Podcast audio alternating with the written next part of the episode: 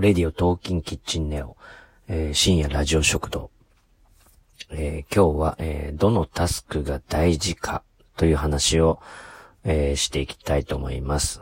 え、自分の場合は、え、4つくらいを、え、同時に進行させて、え、進めていくうちに、え、どれが大事かが見えた時に、えー、それに集中すると。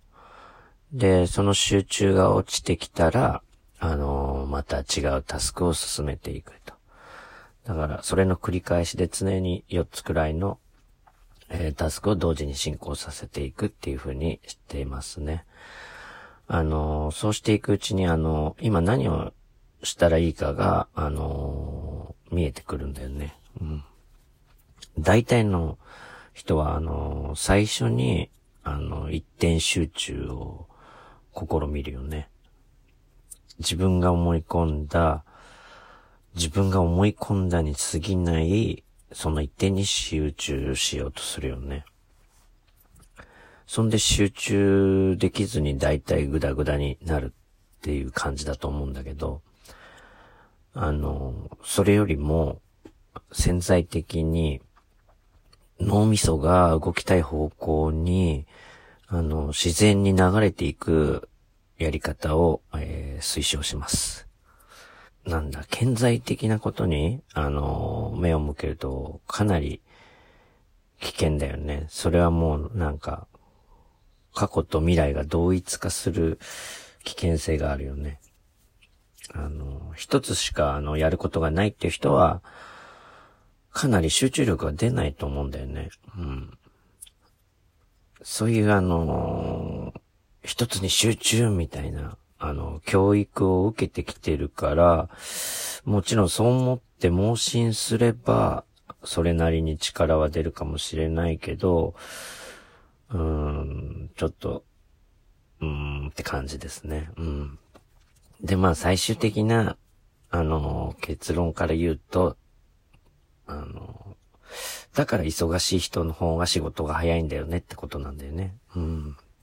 わかるでしょ？なんか、忙しい人の方が圧倒的にメールとかさ、LINE とかの返事が早いじゃない。うん。それはあれだよね。様々な、あの、タスクを一緒に回し続けることによって、行動がさ、素早くなっていってんだよね。うん。だから皆さん、これからは、あのいろんなことを一気にやって、その中から、その、潜在的に、あの、体が求めてる、選んだやつをやっていくのがいいと思います。例えばなんだけど、あの動画とかも、その、ね、スマホとか、そのタブレットとか、パソコンとか、テレビとかで一気にあのー、見るっていうのは、あのー、割とおすすめしてます。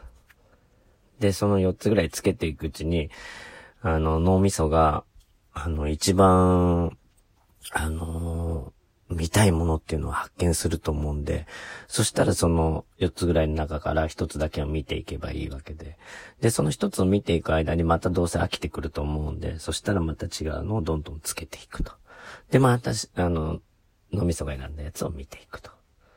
そういう感じで、あの、いろんなことを同時に、あの、進めるっていうのはかなりおすすめなんで、えー、今までやったことがないって人は、ちょっとやってみてください。えー、慣れると、かなり気持ちいい感じになると思います。それではまた。